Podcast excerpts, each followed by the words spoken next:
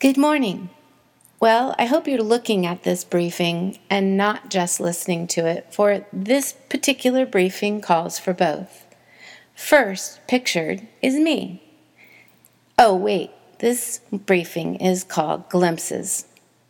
Pictured, me, holding two armfuls of chubby grandbabies in Wake Forest, North Carolina.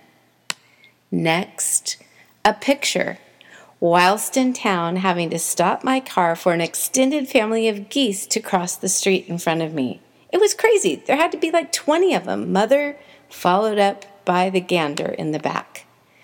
And then another picture at the beach through the perspective of two stout palm trees, observing my favorite women in the world, indulging in a time of serenity I prepared prompts on parchment paper, which led them through a quiet time of scripture meditation, prayer, listening to God, prayer walk, and sharing a poet's lunch. And finally, pictured is a lone hummingbird sitting on a little twig.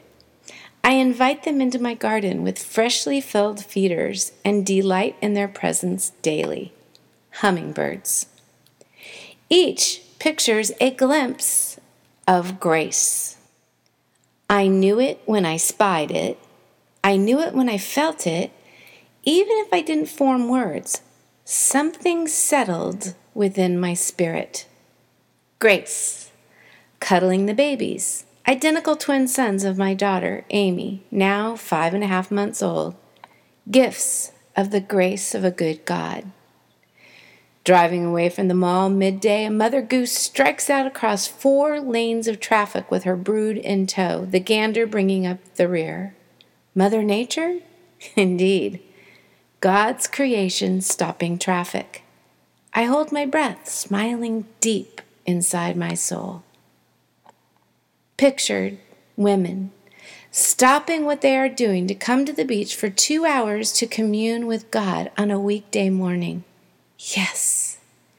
People who want to hear from God, those who have been o'ertaken by His grace.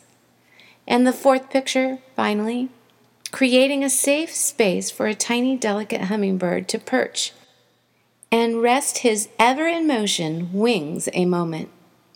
The grace of brief experiences, awareness of the touch of the divine. What does grace look like in every day? Depends on one's perspective, I suppose. Each of those were glimpses of a sort of grace to me. But I found this song and it really, really moved me. The lyrics are a really good start to answering that question about what grace looks like. It's the light that pierces through you to the darkest hidden place.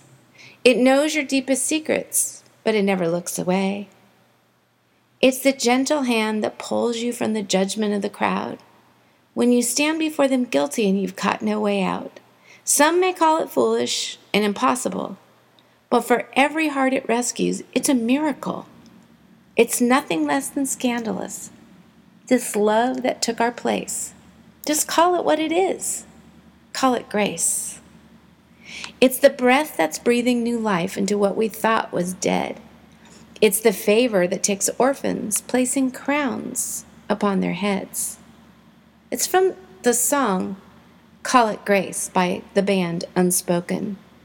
There's a link in this briefing that you can click and you can hear them sing. It's so beautiful.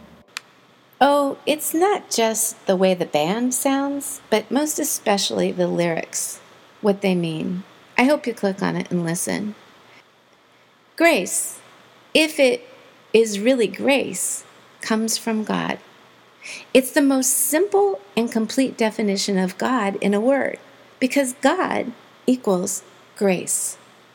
From Him, we have future grace. I mean, we cannot do anything about not having it in the past, about not giving it to others in the past, but we sure can grab a hold of it, study and cherish it, and walk in grace for this day tomorrow, and our forever futures. The song concludes with It's nothing less than scandalous that Jesus took our place. Oh, call it what it is. Just call it what it is. Call it grace. Yeah, that's it, the ultimate glimpse of grace. Paul wrote, For it is by grace you have been saved by faith, and this is not from yourself, it is the gift of God. Jesus. And now I hope you'll click on the YouTube link and give it a listen.